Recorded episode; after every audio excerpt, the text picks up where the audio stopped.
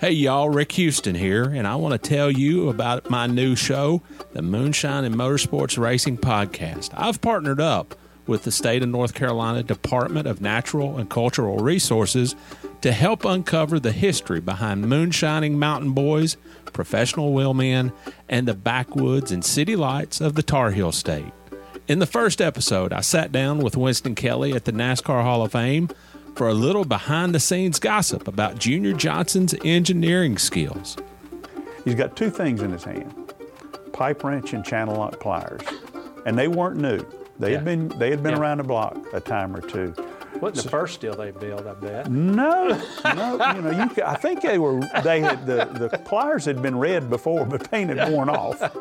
And in the second episode, I talked to a professional hillbilly, aka Dr. Daniel Pierce of UNC Asheville, to find out the real history of moonshiners and their battles with the revenuers. He wrote about one of his experience of trying to chase down this uh, this bootlegger in this this souped up car, and he he complained that the government gave him these piece of crap, cheapo cars, and that, that were really no match. But he thought he was doing pretty good, and then the guy just hits it and just takes off and practically disappear. But then the guy makes a bootleg turn uh, and comes back towards him. And i- i- as he said, it was a game of chicken, and I was the chicken. And so he ran off the road. And actually, he was the guy who, who caught Junior Johnson at his daddy's uh, when Junior got tangled up in a, in a barbed wire fence. So check out the Moonshine and Motorsports Racing Podcast, available on YouTube, dailydownforce.com, and all of your favorite podcasting platforms. And be sure to check out my regular show on NASCAR history, the Scene Vault Podcast.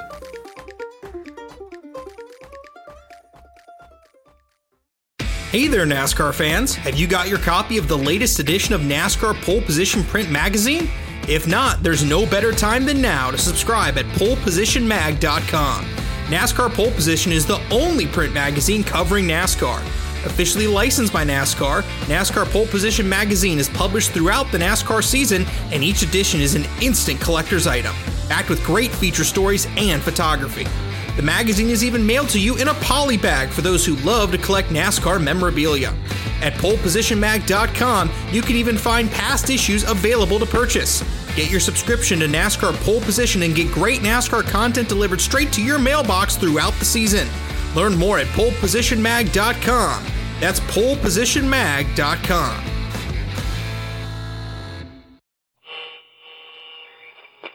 Hello, my name is Rick Houston, and welcome to the Scene Vault Podcast, your source for all things NASCAR history.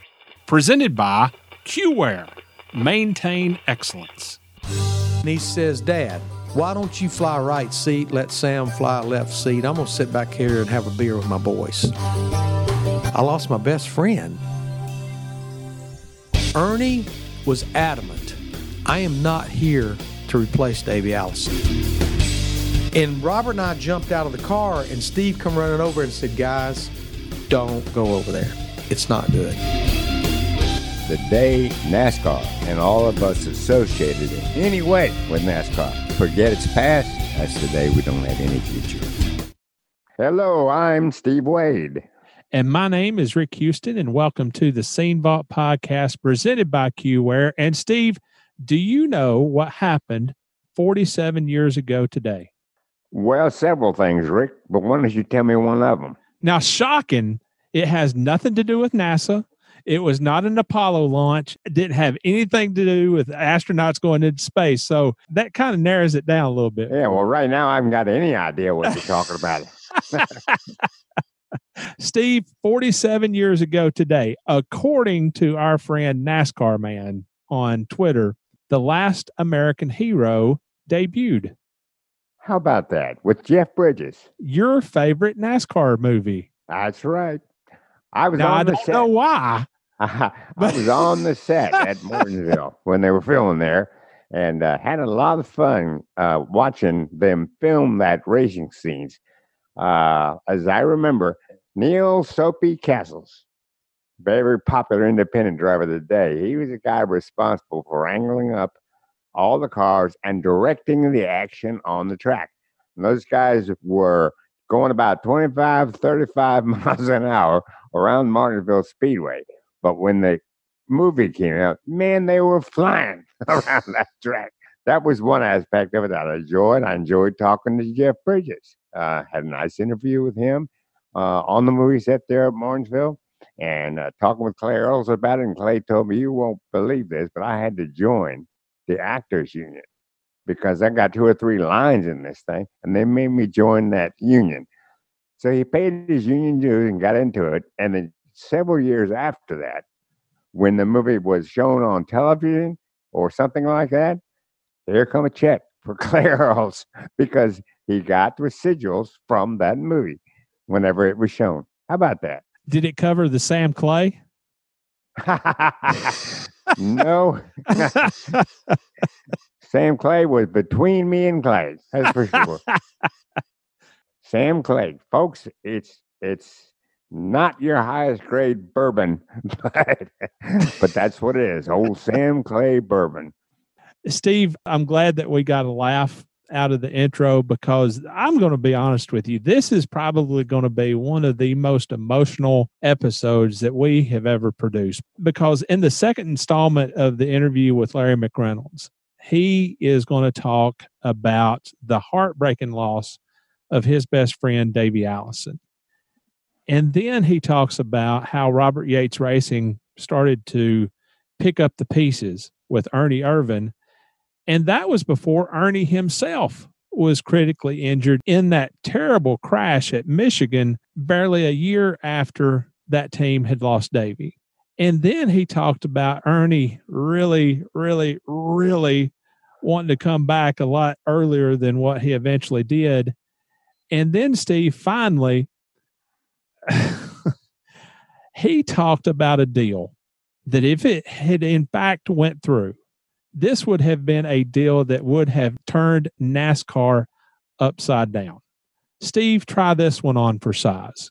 Dale Earnhardt driving the number 28 Ford for Robert Yates Racing.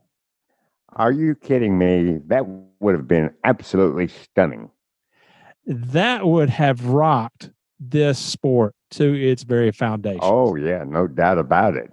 I don't know how serious the discussions happen to be, but the fact that there were discussions is, in fact, in and of itself, mind boggling. Oh, you, yeah, but are you kidding? I mean, I didn't think Dale Earnhardt was a Ford guy. I found it very hard to believe he would seriously consider driving for Robert Yates and Ford. He was just not a Ford guy. Now, Steve, I'm going to go ahead and put this out on the table. And if I get myself in trouble with the Earnhardt legions, uh, that's fine. But I don't know if there were enough zeros on that check. Uh, it might have happened. well, enough zeros can sway a person, no doubt about that. But I still find it difficult to believe those talks got very serious. In our second segment, we are going to go back to the November 3rd, 1983 issue of Grand National Scene. And this week, we are not going to discuss the whole issue. We're not going to break down page by page, article by article, everything that was in this. But we are going to pay tribute to Morris Petty, Maurice Petty. Uh, everybody pronounces it Morris, so we're going to go with Morris. So he passed away this weekend. He passed away early Saturday morning. He was more commonly known as Chief. He, of course, was the brother of Richard Petty and the engine builder for so, so, so many of Richard's victories. And this week, we are going to go to a column that you wrote in the aftermath of that big, huge, controversial penalty at Charlotte in October of 1983. Yeah, that was um, that was a very very uh, stunning development. That uh, Richard Petty won the race by three seconds, so over Darrell Waltrip, I believe was.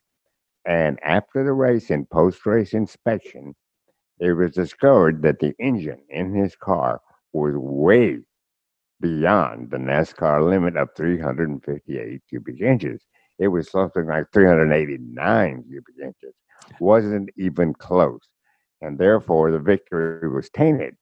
Now, NASCAR didn't disqualify Richard. He kept the win, but he lost the 104 points he earned for the victory, and he lost $35,000 through a fine. It was very controversial because even a lot of petty fans were saying, man, you got to give the win back. You got to give the win back. Wasn't a very pleasant time for Richard or Morris. And Steve, the gist of your column was that Chief actually showed up at a dinner honoring that year's winners of the Union 76 Rockingham Pit Crew Championship, despite that penalty. I love the way that you came at it. He had this cloud hanging over him, but the gist of your column was that he was still Morris. He was still Chief. He was still going to be the go to guy in the garage. He was still going to be the engine builder. He was still going to stand up for what he thought to be right. Well, he was a different chief in the fact that uh, nobody would have expected him to be there. I mean, it wouldn't have been, been surprising to me if he was just huddled up at Petty Enterprises and never show his face, you know. But no, he was there and he was very, very outgoing, pleasant, funny, chatting with people something no one expected after that incident at Charlotte. And I decided I was going to take advantage of it. Steve, this week we have new Patreon support from Elvin Chase Barrett, Florian Dvorsky, Joshua McKinney, and we also have PayPal support from Hallie Emery. And Steve, Hallie, this is at least the, I would say at least the second third, fourth time that he's helped us out on PayPal. Uh, and, and he's been on the Zoomcast with us. Yes, and he's a regular on yeah. the Zoomcast. He has a YouTube channel called High Octane Cards.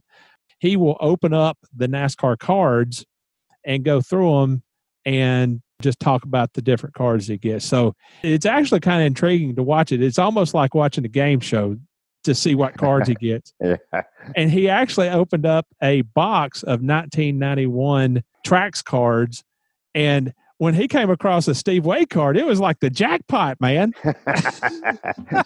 well, I don't know about that, but. Uh... so, Elvin, Florian, Joshua, Hallie, thank y'all. Thank y'all. Y'all are an important part of this journey that we're taking with the Scene Vault and the Scene Vault podcast. I appreciate it. Thank y'all for your help. Support us on Patreon, support us on PayPal, support QWare, support Brian Kelb.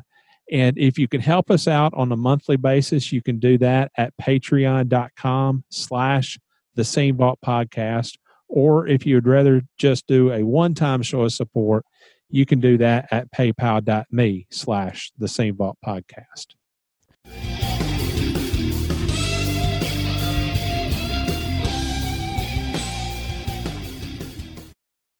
So, Larry, you have 1992, and as bad as things got, there was always a tomorrow for Davey and the race team.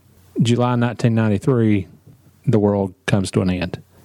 Is there any way to put into words what that day two or three and the next week and the next month was like for you?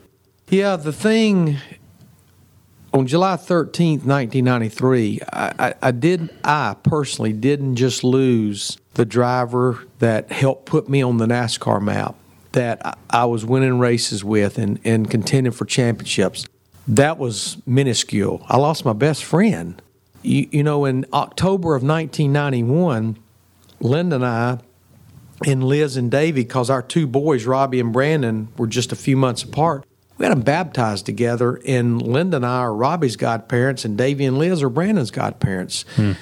We, our friendship was beyond what you could imagine. So the, the, the driver crew chief relationship was just minor. But, you know, 93 started off rocky. Um, it was a lesson learned. We were so invincible in 1992 that I think we got, for lack of better words, we got fat and lazy during the off season. We didn't work. Really? Get, we didn't work to get better. We okay. worked. Don't get me yeah, wrong. Yeah, we yeah, worked night and day, but we just felt like we're ready for '93.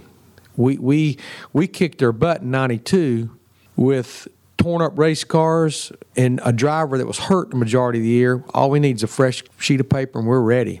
And we even went to Daytona and looked like we didn't even know what was going on. Now, we did mess around and come back and win Richmond, which ended up being Davey's last win. But just the whole spring was just discombobulated. We just, we were trying stuff and this didn't work. It's almost like we started throwing darts, but we were trying to play catch up because we didn't work to get better. We rested on our laurels between 92 and 93. And the sad part is we took this brand new race car to Loudon and there was no question we hit on something.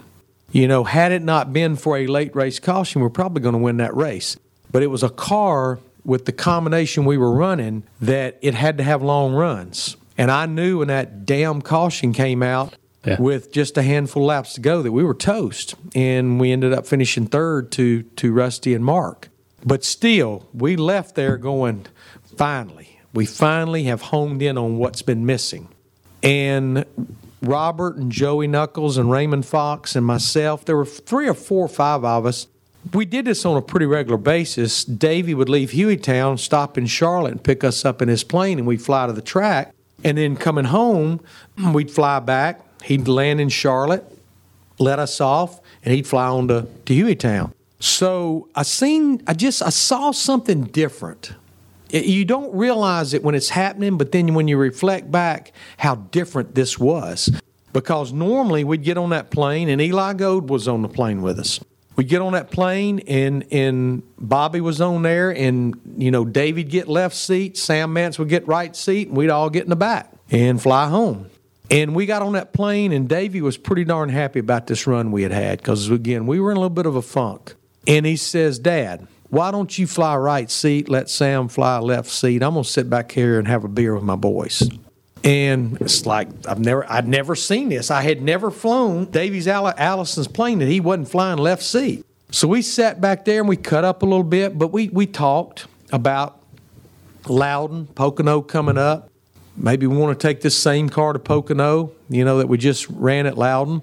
And um, we got we got to um, Charlotte, and all of us except Sam and Davey and Bobby and Eli got off. And Davy and I always talked around 11 or 12 o'clock on Monday. And he says, Hey, before I forget it, are you okay if we talk Tuesday? I'm going to fly up to Talladega tomorrow and watch David Bonnett, Neil's son, do an ARCA test. I said, Yeah, we'll talk Tuesday. I said, I think we got a pretty good plan. I said, because we've talked for the last two hours. But I said, Yeah, let's talk Tuesday. And, um, you know, we're in the shop, and remember Robert walking through that door like it was yesterday, and he was as white as that door right there, and he almost couldn't speak. And you know, Robert, he had that way of rubbing his hands through his hair, and he says, "You need to come in the office." And he said, "Davey's in trouble." Well, my initial feeling was, "Oh God, what has he said or done now?" he had a way sometimes Yeah. of getting himself in a little bit of a crack about saying something he shouldn't have said. And he said, "No, he's crashed that helicopter." And yeah, it, you know, we Robert and I and our two wives, Felix Sabates was good enough to let us use his plane, and we flew down there. And you know, Liz, throughout the night until he passed away, she asked me several times, "Do you want to go see him?" And I said, "I don't. I, I want to." I want to remember him like he got off that airplane, or like when I got off that airplane, eh, because I just knew he was not going to make it. I wasn't giving up faith, but I just knew with what those doctors were saying. And I said, I don't remember. I don't want to remember him laying on a, a hospital bed with tubes and wires just being kept alive. That's not how I want to remember Davey Allison. I want to remember him sitting in that airplane having a beer and him aggravating the hell out of me about different things. That's how I want to remember him. And if I thought it would have made a difference, heck yeah, I'd have went back there and saw him. But I knew it wasn't. And I'm so glad and relieved today that I didn't. So Robert and Carolyn and Linda and I fly back to Charlotte um, Monday morning. And Robert and I go straight to the shop, and the guys are at the shop. And or I'm sorry, this this would have actually been uh, Tuesday afternoon and Wednesday morning, and um, the guys were there at shop just kind of lost, you know. So we right then made the decision that we would not go to Pocono. I mean, Robert had to make a call to Ford, he had to make a call, call to Texaco, but that was a very short conversations. Um, and we just made the decision not to go. And, and we knew that he was probably in heaven looking down at us going, You weak dogs. I cannot Yeah. believe y'all are not going to go race. But he wasn't the one that was going to have to be in Pocono and deal with this with tears in your eyes and try to prepare a race car for a driver to drive off in a corner 170, 80 miles an hour. Just couldn't do it. Our heart was not going to be in it. And we're glad we made that decision. So we go to U.S. Airways. Actually, that's who was doing all the charter stuff back then. They they actually created a charter flight. It was called Flight 28, and uh, we flew to Birmingham and and you know had the funeral on Thursday. Um, flew back, and and it was so weird, Rick. You know, none of us were related. Robert and Doug, of course, were, but we gathered at Robert's house Thursday night. All of us, our wives, our kids, just like a family gathers when a when a family member passes away, and that's what we needed. That was that was the beginning of our healing, was getting together as a family and small race team, engine shop and all. I don't know if there were even twenty of us, but we gathered at Robert's house, and from Thursday through Monday, I just shut it down. I did not watch the Pocono race. Um, just Linda and I and the two kids just hung out at home with no phones, no nothing. Just just trying to begin this healing process. And I'll be honest, did the thought ever cross my mind? Do I want to do it anymore? You just read my mind. I was going I to did. ask that. Yeah. I did. It's like, okay, not only have I lost this race car driver, I lost my best friend. And uh, I don't know, Davey, such a determined individual. And I, I remember he would fly that helicopter up there to Charlotte and he'd say, Let's go to lunch in a helicopter. Nope. Not getting in a helicopter with you, Davey. Why? I got my license. I said, You've got your license, but you don't have experience. You've got a license, you got a piece of paper. I said, I'll fly around the world three times with you in an airplane because you got experience. You got thousands of hours, but you don't have experience in a helicopter. Wow. Um, after that, at what point did the fog start to lift? And Ernie Irvan, when did he come into the picture? Was he your first choice, or were there maybe other people that you talked to? I can't say I really knew. okay. We were just trying to get through this, and Robby Gordon, who was perfect to take the Talladega because Robby was not in the nucleus of, of, of NASCAR. No, he wasn't. No. And so it's going to take a pretty interesting, different individual to go to Talladega. Okay, Talladega, Davey's home, Yeah. where he was killed, to run his 28 car. And we wrecked early. And uh, I remember looking at Robert. Robert looked at me and said, We don't want to fix it. We, we, we got a good opportunity to get out of here. And so we loaded up and went back to Charlotte. And you know, we we had a, a, a lot of different drivers that that drove some races for us. Lake Speed, you know, drove some races, and I, I really felt bad for Lake. Lake was great to put in that car. He's so spiritual, always upbeat, not down. He he. I think we all knew he was probably not our long term answer, but he was perfect for a short term with with what we were going through as a race team. And I really felt bad for Lake because we had went to Darlington and Lake runs good at Darlington as we know. It's where he won that race. And we really had a good test. But in the interim between that Darlington test and checking in at Darlington the following week is when the thing got to put together with Ernie. I think that all that all kind of started in early mid-August conversation with with Ernie uh, and it was really instigated by Ford. Um, and you know when Robert ran it by me I went, that's a no brainer. Are you kidding me? We can get Ernie Irvan? I said, you know, and a lot of people were anti Ernie. The Allisons were anti Ernie. Were they Bobby really? Allison was really against Okay. it. Wow. Um, but I felt like that we could calm him down. We would give him a fast race car where he wouldn't have to maybe overextend equipment. And that we could we could lasso this this wild bucking bronco, which is about what he was. uh, and you know, when we went to Darlington, we had his seat in the car, but he still when we the garage opened Thursday morning, I think it was back then. He still was not out of his contract with Morgan oh, I remember. McClure. It wasn't yeah, just yeah. a handful of minutes before practice that he was released. But it didn't take me long to realize this is exactly what we need. You know, he's so different from Davey, night and day difference. But oh my gosh, this is unbelievable. And we ended up finishing fourth or fifth in that Darlington race. And that's when the the track was flip flop back the old Yeah. way, and we were Yeah. pitting almost right at the start finish line on what's now the backstretch. And halfway through that race, you know, Ernie said very little on on radio. He didn't talk on radio much at all.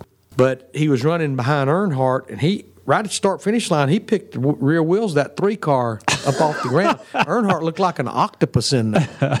So we finished fourth or fifth. I think Yeah. we finished fifth. And after the race, I said, "Man, you had you had no three car jacked up there one time." He said, "Did you see it?" He said, "I tried to time it where it'd be right in front of y'all."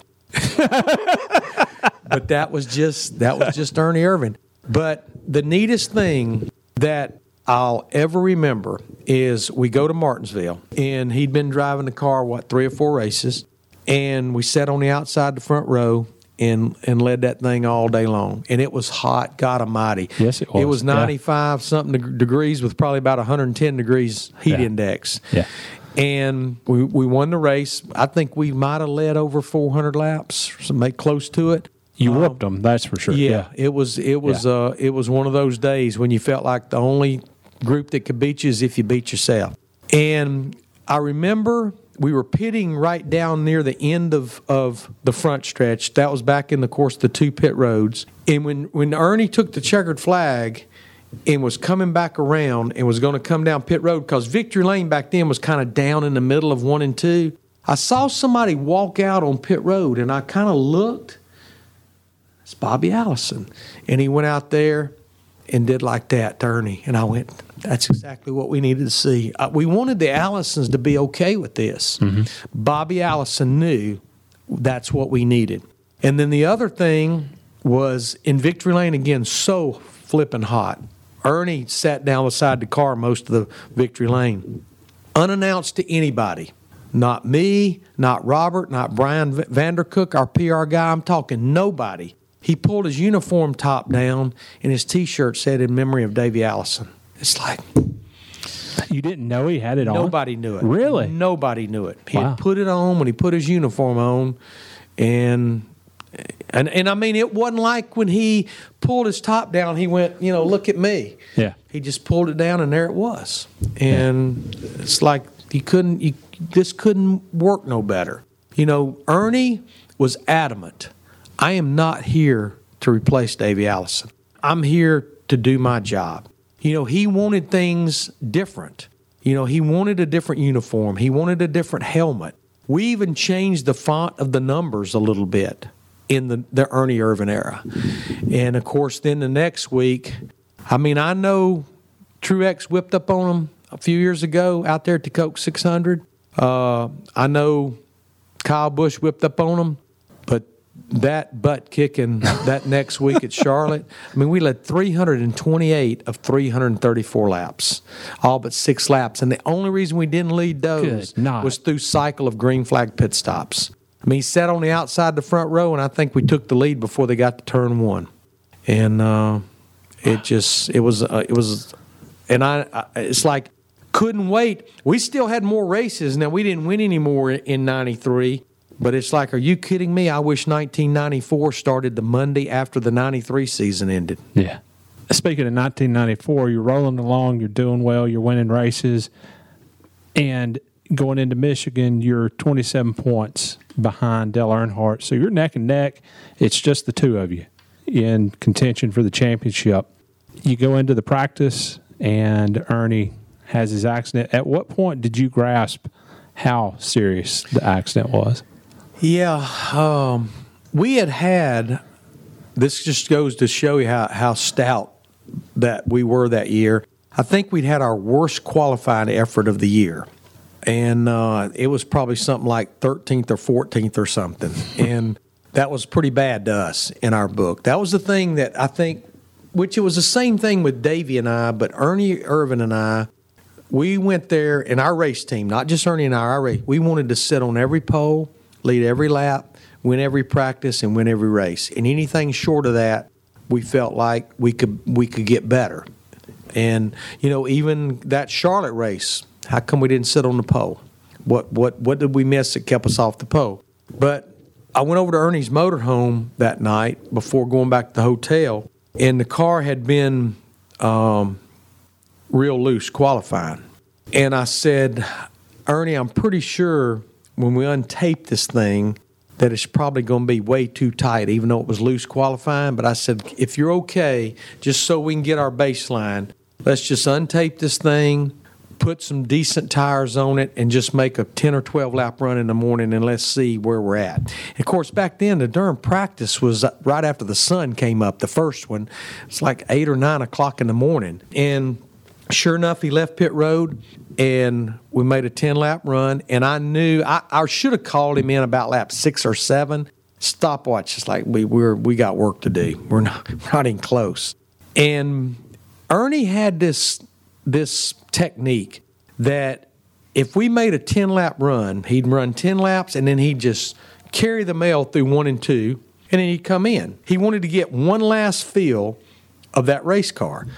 And I remember completing the 10th lap. It was real hazy or foggy. And campfires, you know, you, you couldn't even hardly see the backstretch. And Raymond Fox was kind of standing up on the platform of the of the deck up top, and I was just kind of standing on the on the floor. And I remember him running ten laps, and I said, Ernie, I said that thing looks like it's way too tight. Bring it on in here.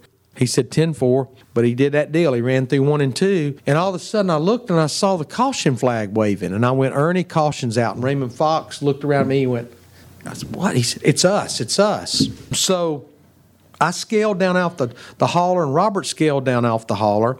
And we ran to the NASCAR hauler. I saw Buster Auton just leap out of that, that hauler. And he, you could tell he was in a panic. He was going to the pace car. And I said, Buster, can we ride over there with you? He says, Come on, get in now.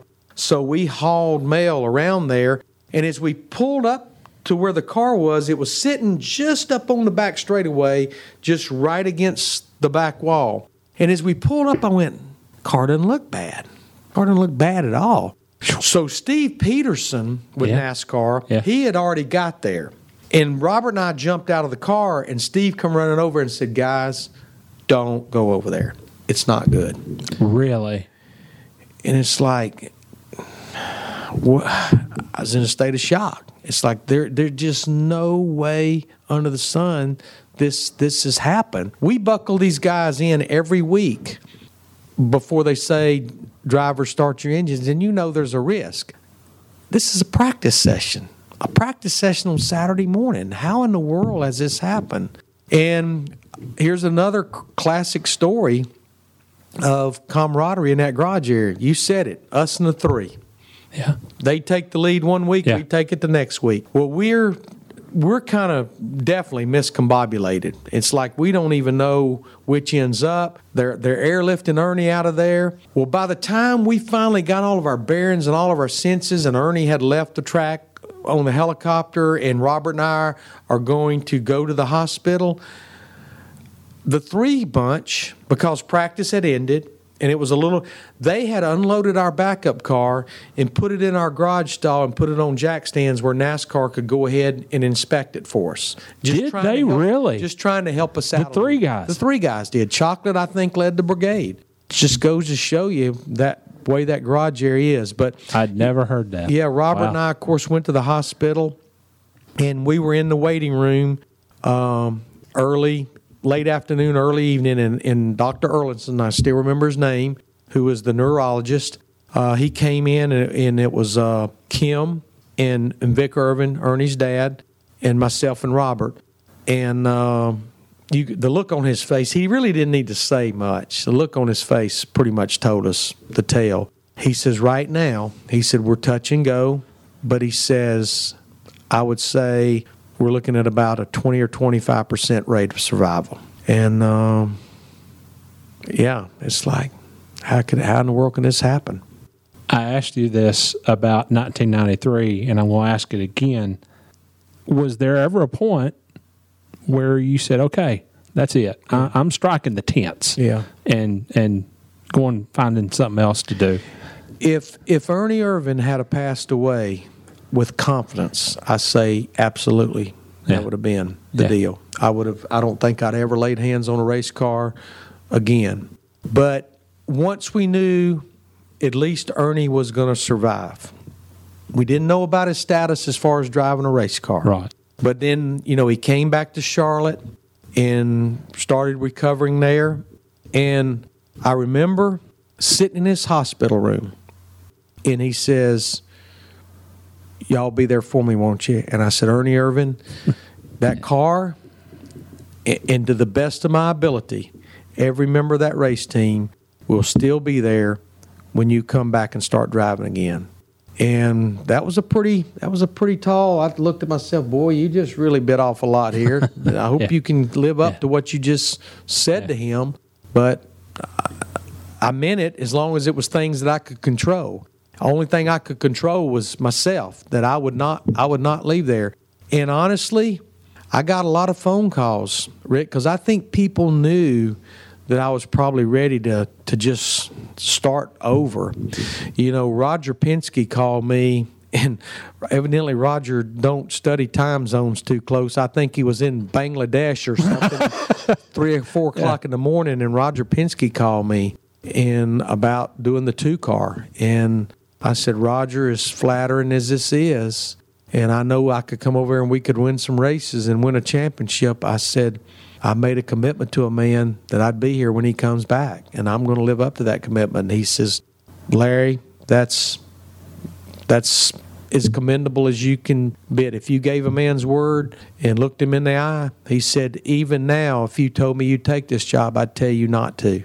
So you have another decision to make as far as who to put in the 28 car. And I think you told me at one point that Dale Earnhardt actually had an offer mm. on the table. How serious was that? Was that?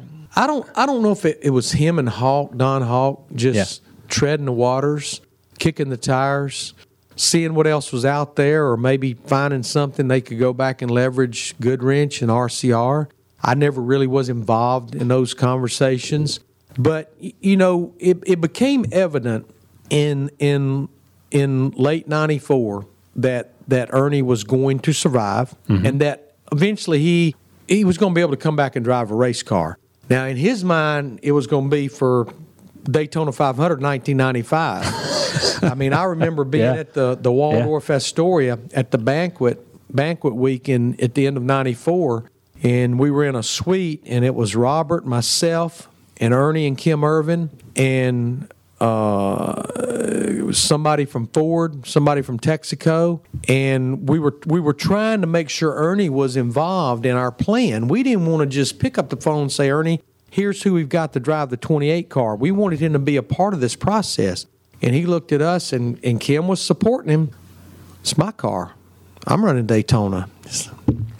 That's not what we think's going to happen, Yeah, Ernie. yeah, you know, we're we're we're being told that that's not going to happen. We've got to come up with a one year plan, and that we already have started having conversations. If you can come back on into the season, that we will figure out how to field a second car. But you're not going to run the the Daytona 500, and it, and it was some pretty spirited, heated conversations um, because he was. I- got a contract, and it says I'm No the driver kidding. of Robert Yates Racing, which I applaud to some Yeah, degree. yeah, yeah. It just showed his passion. But a funny story. So we, we come up with a plan with, with Dale Jarrett. I- I'm not sure Ernie was on board with that, but he wasn't going to be on board with anybody just because. Yeah, yeah. You know, we could have got Mario Andretti, and he was going to say Mario can't drive a race car. So, but that that's okay. You you understand that.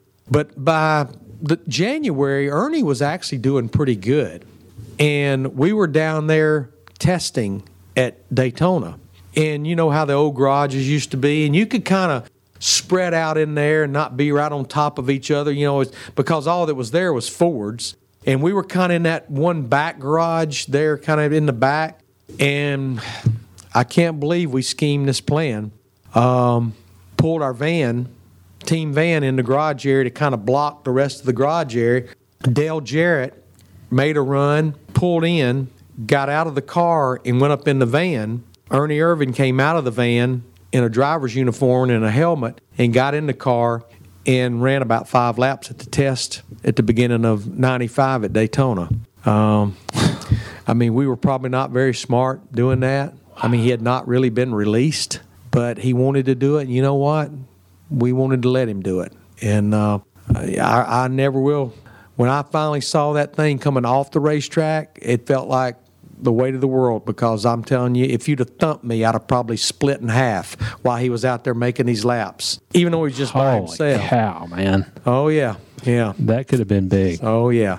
Yeah. So we we go into '95, and we're not running very good. I mean, we did go to Daytona and sit on the pole for the 500. We ended up finishing fifth, but it's the damn hardest I've ever fought. I think for a fifth place finish in all my life. um, we just were not running good, and I learned a, a life lesson in those first eight or ten races. The problem was myself and Dale. I was being hard headed. One, I was missing Ernie Irvan, and I was being hard headed and basically looking at Dale, not verbatim, but for a choice of words. Look, we won races, sat on poles, and led laps. You got to figure out how to drive this thing. Dale Jarrett, kind of being the meek and humble individual that he is, these guys won races and led laps and sat on poles. I need to figure out how to drive it. We were on a highway to nowhere. And honestly, I was about ready to tell Robert, find somebody else. I mean, not not not talking about Dale, talking about myself. Right, I yeah. can't do it. Yeah. Can't do it. And it took all the way to the Coke 600 weekend before we finally got on track. And what it took, we were struggling our guts out. And Robert was trying to help, but I don't think he knew how to really help. You know, Robert wasn't one of those owners that got in there and, and you need to do this and you need to do this, and you that just wasn't Robert. And Robert says, "You- want to get somebody to turn or run a few laps in the car? And I said, Absolutely. He said, Let me go down there and get Hut Stricklin to come down here and run it a few laps. So Hut came down there and and I told Dale, I said, Dale, before he gets in it, why don't you kind of tell him what you've been feeling? You know, it wasn't like Dale and I were at each other. We just we just wasn't communicating about the race car like we needed to be communicating. And so Hut got in there and he didn't run no faster than Dale, which if he had, that might have been even a bigger problem. Yeah. But he came in and he says, Man, this, this, this, this, this. Okay, let's go to work on it. We worked on it. So it was it was a wake up call for me because all I was looking for is somebody to be adamant about what the car's doing and let's go to work on it. And Dale needed to see somebody that was adamant about telling us about the race car. And it fixed us. We go to Pocono, what, two or three weeks later, win the race up there. It's the only race we won, but we were competitive the Right. rest of the year. And then, of course, the the neatest thing is finally Ernie gets to come back and we get to run uh, Wilkesboro, Phoenix, and Atlanta with him. But Dale took that deal knowing it was just a one one race deal. But there was a lot of other layers to it. Dale was wanting to do his own cup team. And he knew this was a good bridge to be able to do this. He had his own Xfinity Series team. So Maybe open the door with Ford, maybe? Ford, Yeah. Yates engines, Okay, a lot of yeah, things. okay. There was a lot of layers that you know. Yeah, he took a gamble and left Joe Gibbs and came to Yates, knowing it was a one-year deal and one-year deal only. Especially once we knew Ernie was coming back. But Ford was was wearing Robert out about starting a second team. You know, they wanted to really go up against the Hendrick multi-car teams, the the other teams that were doing eh, eh, back then. Two cars was a lot of cars, but Robert I'm not doing a second team. His philosophy, when they make victory lane big enough to pull two cars in, I'll look at I'll think about doing two teams. But economically, it made just really good sense. And, you know, Robert and I had a lot of lengthy conversations. I don't know that I was high on him starting a second team, but I knew the support that we could get that it would only it would only elevate both race teams. So he made the decision to do it. Dale Jarrett was never on the radar to drive it, never even in a conversation. Hmm. You know, Dale basically had a, uh, a letter of intent from Hooters. He's he's he's starting his Did he? he's starting his own team. So we're at Michigan in Wow. August. Ironically, Michigan in August, and we had led the race and led it and led it and led it, and had an engine failure. 30, 40 laps to go. And Robert and I are in the rental car by ourselves, and I still remember it like it was yesterday. We're pulling out of the infield. Robert's driving. I'm in the passenger seat, and we're just about to go through the tunnel in turn one. I said, Robert, we're not very freaking smart. He said, What do you mean? I said, Well, you're running all over the place like a chicken with your head cut off, trying to find a driver for the second car. You're looking everywhere under the sun. We've got the driver we need right here under our nose. And he went, Jarrett? I went, No question. There is no question. I said, I realize you're probably surprised hearing that from me, considering what we went through the first third of this year. That man can drive a race car. And and there was other things, you know, that that was getting a little bit iffy on his starting his own deal. Um, a man with three young kids and a Hooters sponsorship with what Hooters was going to ask of him, it's not yeah. doesn't perfectly line up. So I think there was some apprehension on on he and Kelly's part about this whole Hooters sponsorship deal. So I think by the time we got to Bristol a week or two after Michigan, Dale was signed to drive the the 88 car. But to your question, yeah, I think Don Hawk reached out to to Robert right around halfway through 95 about about Earnhardt, but there was two stipulations. He didn't want to drive no 88 car. He wanted to drive that 28. And it's my understanding he he wanted a million dollars to drive the car, which is kind of I chuckle now because there's guys that's never even finished in the top 20 that's making a million dollars now. You said it, I didn't. Uh, but you know, Robert says I can't offer you the 28 car. It's Ernie Irvan's car. I can offer you that 80, 88, and so that was kind of the that was kind of the deal breaker right there. He did he he wanted to drive that black 28. if he could have gotten the 28 car, how likely? I don't know how they were going to deal with a salary deal. You know, nobody. Okay, I mean, all he right. may have been making a million dollars at the three car. I don't know. That's not for me to Yeah. to say he was or he wasn't. But he wasn't going to make that driving for Robert Yates Racing.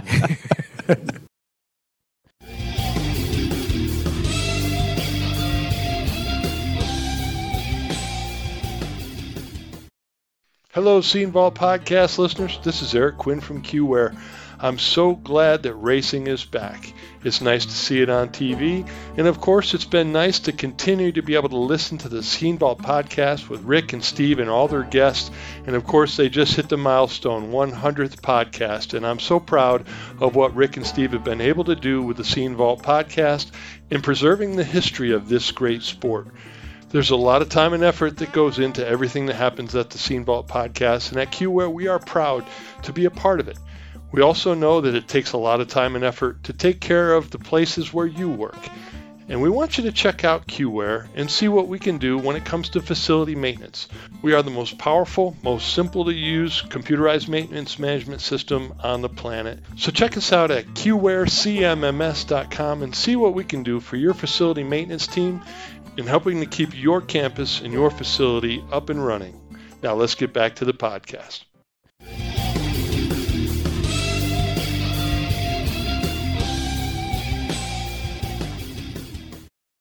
Steve, after everything that had happened in 1992, I was really kind of surprised when Larry Mack said that he felt like the team got fat and lazy during the offseason. Now, that's his words, not mine.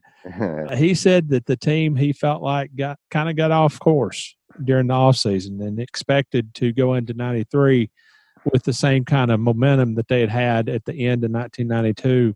I believe Larry knew exactly what he's talking about because over the course of the off season, uh, he probably sensed that they had such a great feeling of accomplishment and momentum going that they really didn't have to push as hard as they had been in the past. It, they felt perhaps like they had earned something and it was time to to bask in that glory, so to speak.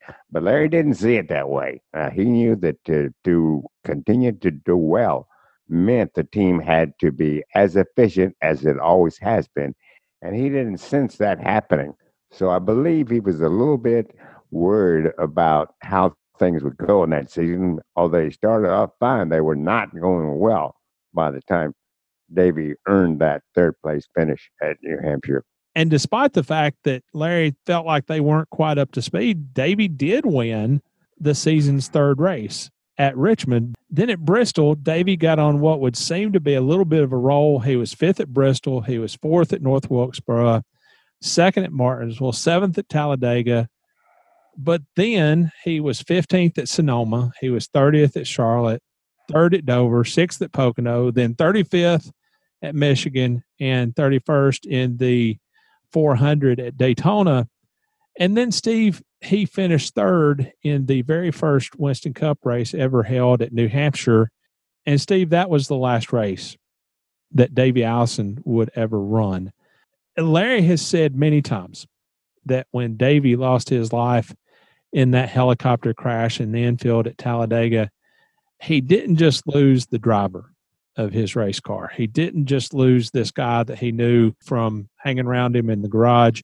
Certainly didn't just lose the guy that he knew from Victory Lane. He lost his very best friend. And Steve Larry Mack talked about a team meeting that they had on Thursday after Davey passed away on Tuesday. And it was just people from the team and their spouses. And it was just them consoling each other like every family would when something like that happened. That was the right thing to do. It showed the closeness of that team. And Steve, here is why I will always, always, always respect Larry McReynolds. Diane Wall was the scorer for that team. She was in the scoring stand and kept track of Davey's lap times and, and making sure that everything was up to par there. Her husband Gary and their son Mark also scored for Winston Cup teams. Diane scored for Davey and Robert Yates Racing at the time. Gary was Jeff Gordon's scorer the first several years of his career. And Mark scored for Richard Petty when he retired. So that was kind of an interesting family to get to know. And the connection between us was that they actually lived in Yadkinville, the town where I live. So I got to know them pretty well during our time in NASCAR together. I remember, I think we've discussed on the podcast once before, me being really, really, really, really sick at Sears Point one year. And Mama Diane in the garage was there to take care of me. She mothered me through that. And I will always remember that. And then after we all got out of NASCAR, got off the road, obviously I would see him around town on a Right. fairly regular basis, just out to eat or gas station or wherever. And so that was neat to have that kind of connection. But Diane died a couple of years ago, and that was a big loss, obviously, for Gary and Mark and their family. But even though they hadn't worked together for more than 20 years, Larry McReynolds made the trip to Yadkinville, not only to attend Diane's funeral, but Steve, he actually served as a pallbearer. That does tell you a lot of good things about the relationship they had, that's for sure. Well, I think it tells you a lot about the relationship between Larry and Diane and Mark and Gary, but it also says a lot about the bond that that race team had. Well, and the interesting thing is he, that Larry did this for Diane, and as you said, it showed the bond the race team had. Now, that bond was also very, very prevalent after Davey's accident. You could sense that in the team members. The decision to bring Ernie Irvan on board wasn't exactly accepted with universal open arms. because the fact of the matter is, Ernie had definitely seen his share of controversy over the years. I think you're right on that one. Swerving Irvan. when everything worked out and he stayed out of trouble, nobody could touch Ernie. But when things didn't and he maybe got himself in a little bit of trouble, oh boy, watch out. I actually stood up in the drivers' meeting at Talladega and Yeah, yeah. apologized. Yeah. for some of the actions of the past. now, can you imagine what that must have been like for Ernie? Yeah, I can really imagine that. I I think though that Ernie uh, had an opportunity with Yates Racing to erase a lot of that image that he projected to that point. So I think he was looking very much forward to racing for Robert Yates. And Steve, after Davey died, that opened up what was, of course, one of the most coveted rides in that garage area. And as things shook out, it was going to be Ernie's ride if he could get out of his contract with Morgan McClure. They actually go to Darlington. Robert Yates Racing actually went to Darlington with Ernie's seat in the car, even though Ernie hadn't gotten out of his deal with Morgan McClure yet. That got done, and Larry was happy right off the bat. Ernie ran well at Darlington, and even though the Allisons in particular hadn't been very enthusiastic about Ernie replacing Davey, according to Larry Mack, at Martinsville later that year, Ernie just completely dominated that race. I mean, he wore everybody out. And what made the difference to Larry Mack was when Ernie came down pit road after the race on his way to victory lane, the image of Bobby Allison walking out on pit road to give Ernie the thumbs up had to have been one of the most emotional sights that Larry Mack could have possibly have experienced at that point. By Bobby going out and giving the thumb, thumbs up to Ernie, two things came about. Number one, it seemed that the Allisons were no longer concerned about Ernie Irvan uh, being able to race that car. So they must have felt comfortable with that move. And the other one was that Ernie Irvan impressed Larry Mack so much what, that what Ernie had done in the past was forgotten at that moment. No doubt about it. This was a different Ernie Irvan. And Steve, the way that Ernie ran in that car at the end of the 1993 season, he won at Martinsville, he won at Charlotte. Both of those races were just absolutely dominant. He was steering a rocket ship in those two races. Mm-hmm. Larry Mack didn't want an off season. He wanted to, he wanted to head to Daytona the week after the season finale in Atlanta and keep going he was obviously feeling much better about that offseason than it was in 1993. Right? Evidently, early in 1994, Ernie won at Richmond. Then he won again the very next race in Atlanta. He won at Sears Point. He nearly won the inaugural Brickyard 400. And going into Michigan, he was just 27 points behind Dale Earnhardt in the standings. And Steve, at that point, it was a two man show. Rusty Wallace was third in points, 326 points down to Earnhardt, and 299 behind Ernie. Well, the- now this to me solidifies what Ernie expected to do with that team win races and be in contention for a championship. The old Ernie Irvan image is gone. That Saturday morning at Michigan, Ernie has his crash. And in the course of doing this podcast, I have been blown away several times by the descriptions that people have had of certain events. But when Larry actually took us with him back to the crash site and telling about how Steve Peterson, and this is the same Steve Peterson, the NASCAR official who was helping Ricky Craven after his Talladega crash, Steve Peterson actually stopped Larry Mack and Robert from going to Ernie's car because it didn't look good. For Larry Mack to tell us that, yeah, completely had me speechless. I can understand that, and I've got a story about that morning. Tom Higgins and I were on our way into the track when a car came out from the track, turned in our direction, and flew by past us. And I looked at Tom and said, "Did you see Robert Yates in that car?" I said, "What really? do you think he's going?" Yeah. So Yates wow. was on his way to the hospital. He wasn't the only one. We had no idea what that was going on at that time. So he came into the media center, no action on the track, very, very quiet. Came into the media center. And Eli Gold, the television announcer, came up to us and said, Boy, did you guys hear that about Ernie? It doesn't look good. And we were just flabbergasted. And of course, we had to find out what went on, but man, what a way to come to work. Huh. And Steve, I absolutely respect Larry Mack for his kindness toward Diane Wall and her family after we lost her. But then in the aftermath of Ernie's accident, he was getting some offers to maybe move over because how much more could any one person take? He'd went through 92. He'd went through 93. Here he was in 94 and his driver is hurt, seriously hurt, and his future was in jeopardy. But he was fielding some offers and he told them that he was going to stay put because he had promised Ernie that he would be there when Ernie was able to come back. Which I think was the best thing he could possibly do. We have talked about Larry Mack's bonding with uh, Davey and uh, obviously people that work for him, such as Diane. And this was the bond he had with Ernie. Ernie was at the top of his game, and he wanted to be there when Ernie came back to let him know, hey, we welcome you back. You've been doing great. We want to be a part of your future success.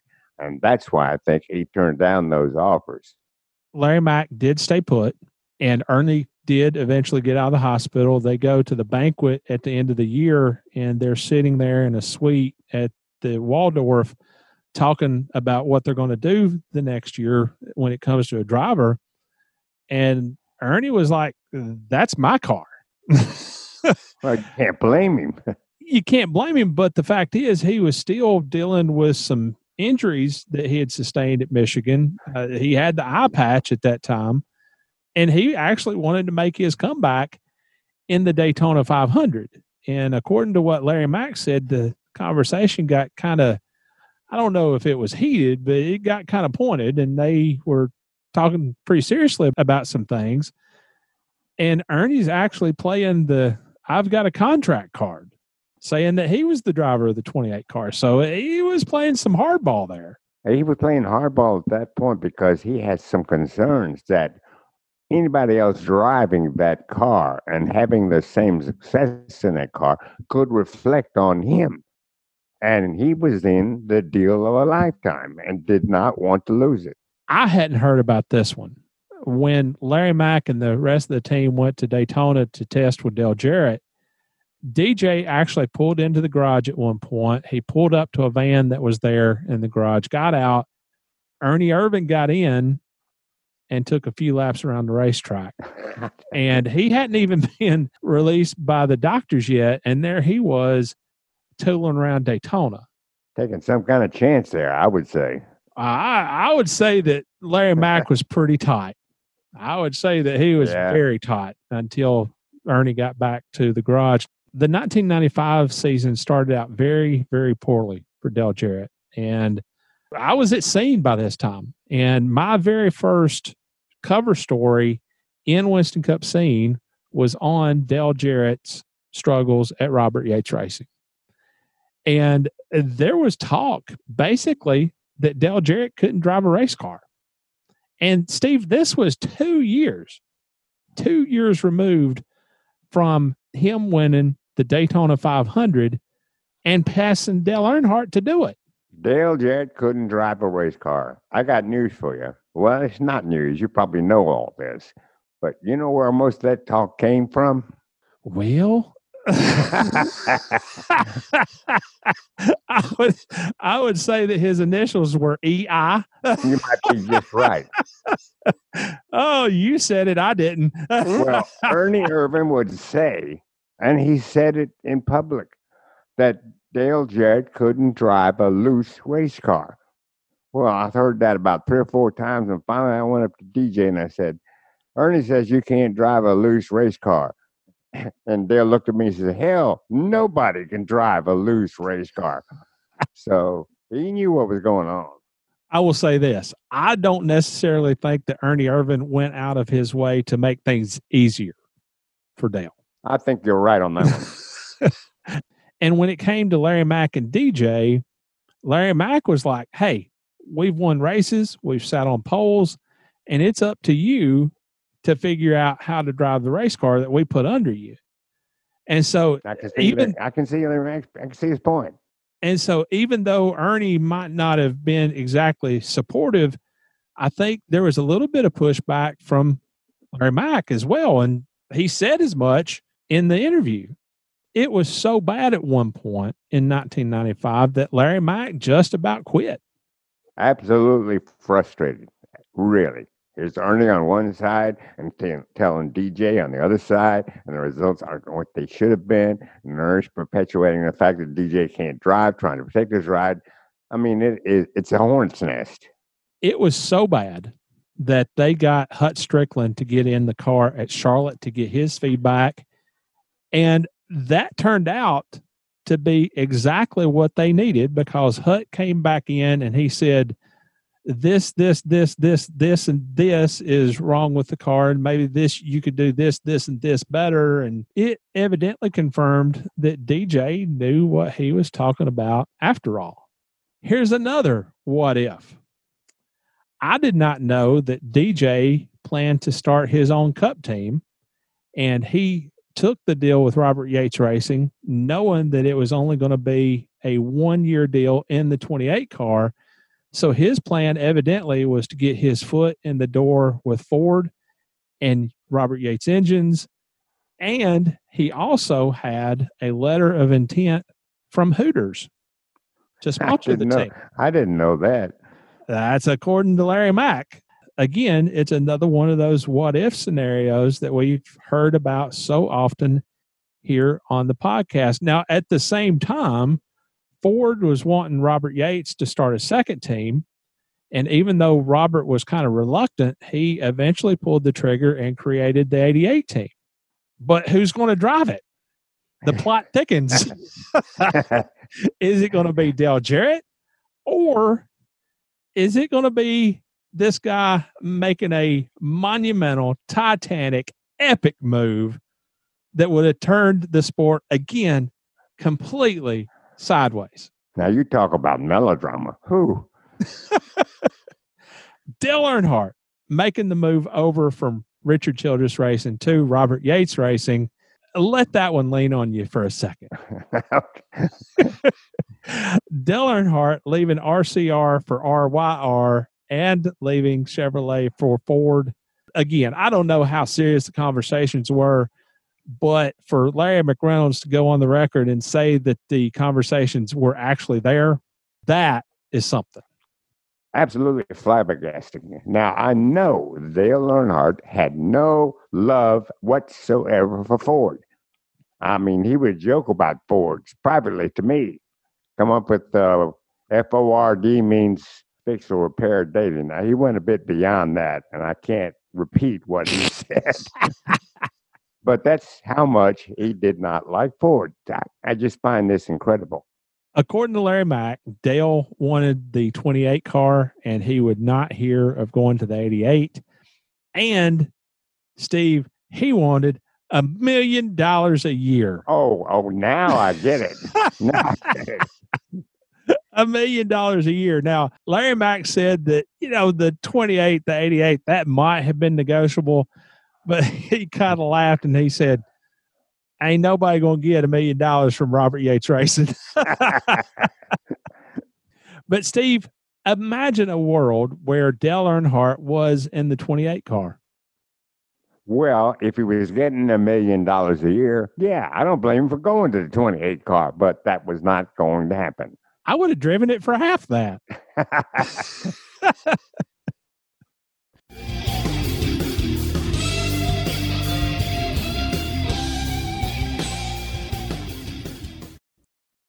Steve, follow Brian Kelb on Instagram and Twitter at Speedway Screens and check out his inventory at speedwaytsj.etsy.com. And Steve, Brian has had a chance to go through that inventory of the memorabilia shop that he bought out not long ago. Right. And the stuff that he is posting is just absolutely fantastic. There were at least – two or three Rick Mast t-shirts. There were some Harry Gant t-shirts, of course, Dale Earnhardt, Richard Petty, Bill Elliott. So if you want a t-shirt of a 1980s, 1990s driver, Brian can get you hooked up. Well, Brian knows where to go to get the stuff, and it's a gold mine every time he does it. Steve, again, follow Brian Kelb on Instagram and Twitter at Speedway Screens and check out his inventory at Speedway. speedwaytsj.etsy.com. That's speedway tsj.etsy.com.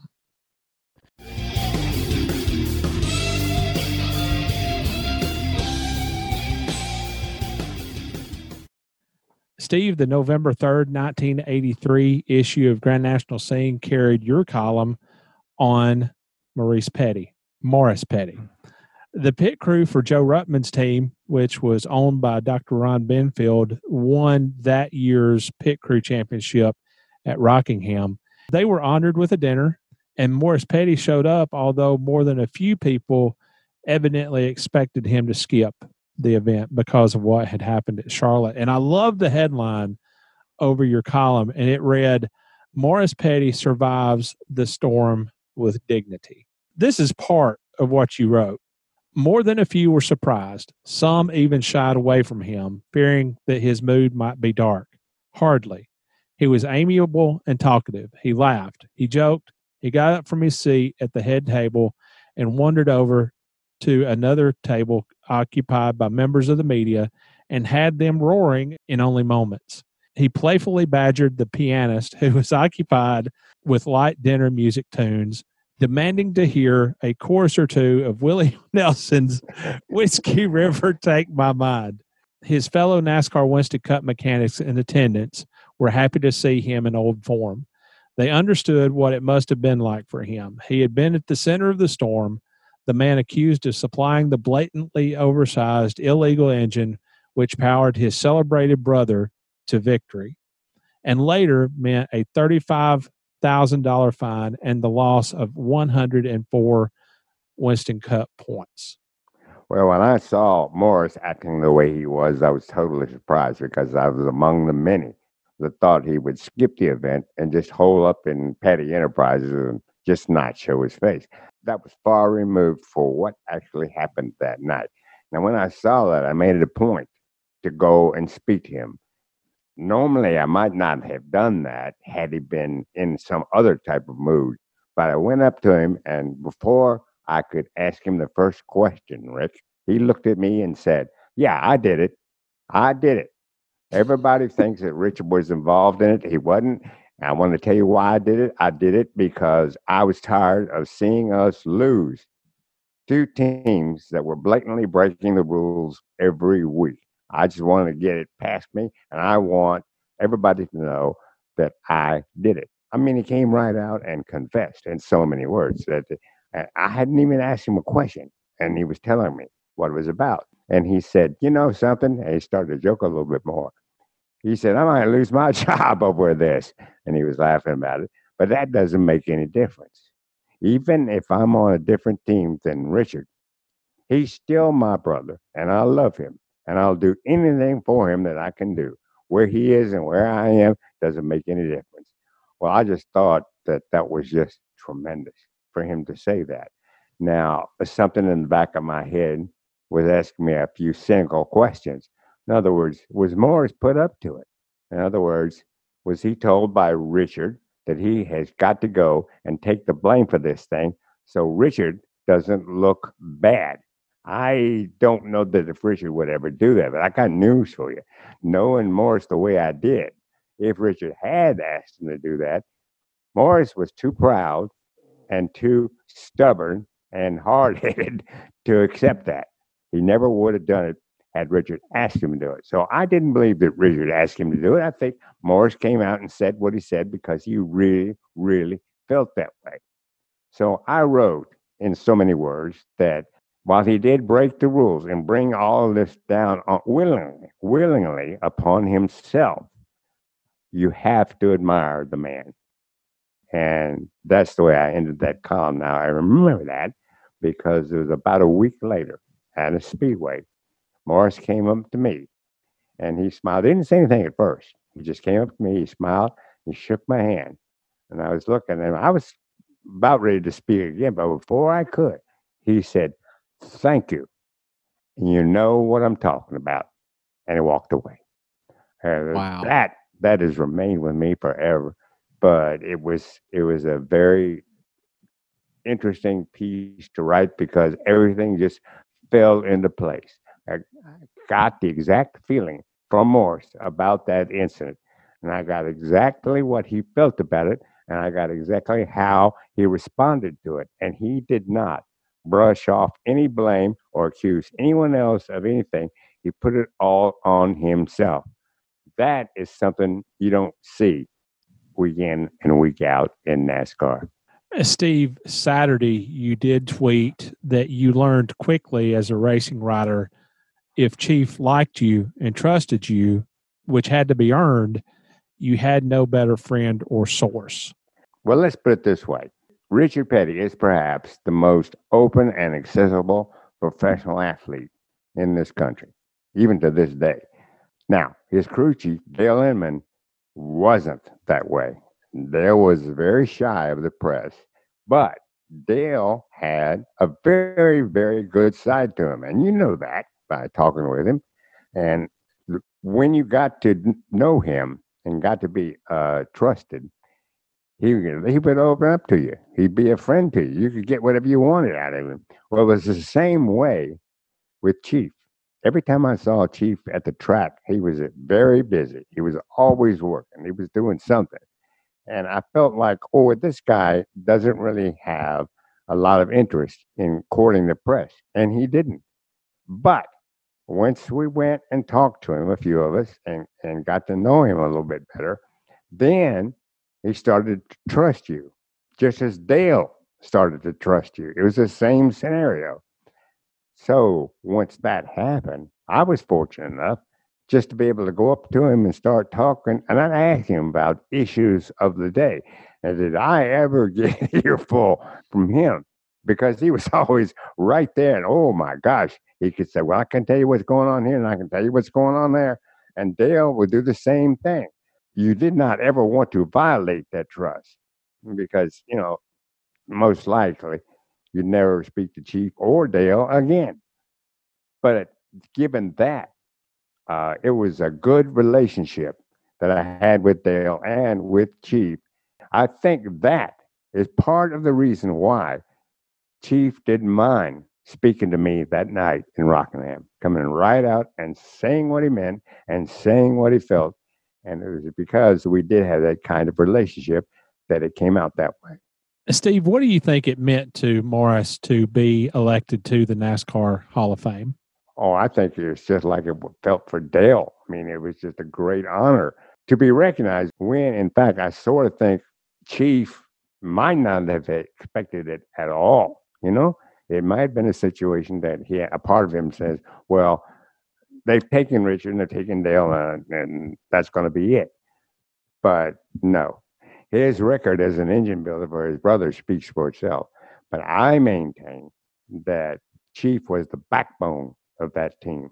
I really think that he was the foundation upon which Richard and Dale built. I think it would have been an entirely different situation internally in Petty Enterprises had Chief not been there. I think he was a pretty demanding taskmaster because I think he was something of a perfectionist at his work. And he wanted to see guys on the team strive for perfection like he did. So I think all that formed the foundation of Petty Enterprises.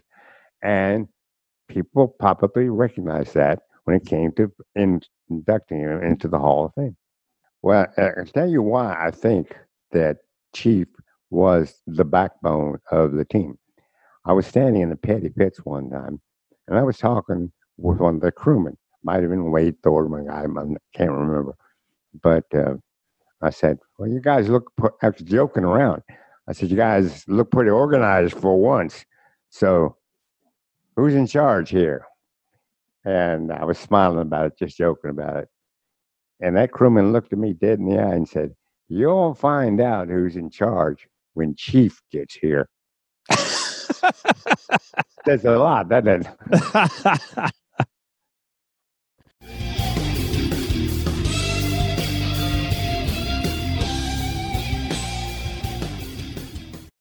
Hi, I'm Ray Evernham, and you're listening to the Scene Vault Podcast.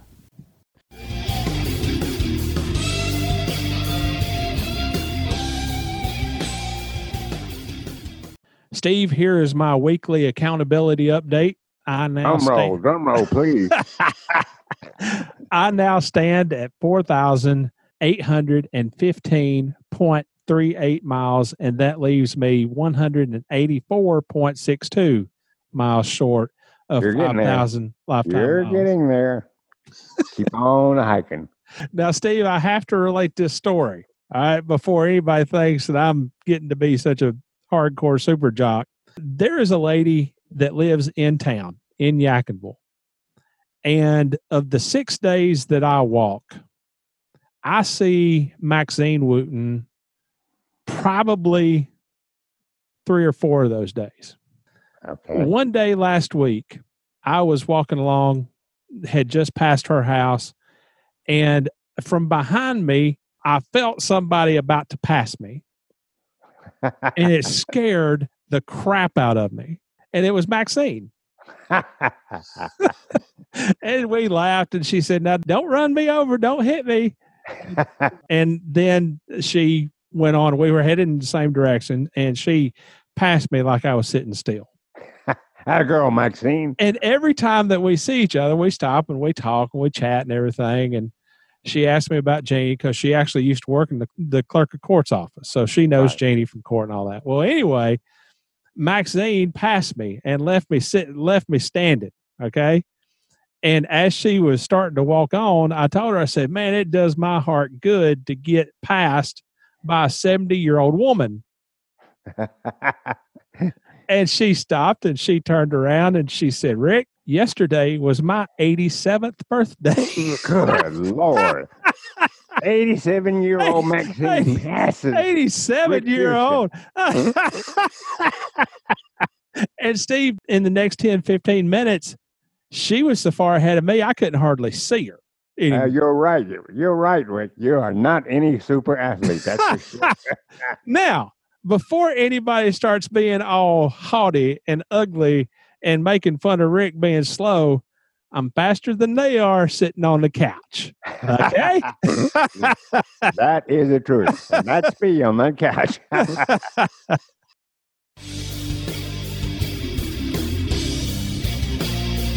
Glad we finally got to put the period on it. Man, I appreciate you. I, I really do. Um, not everybody would have done this.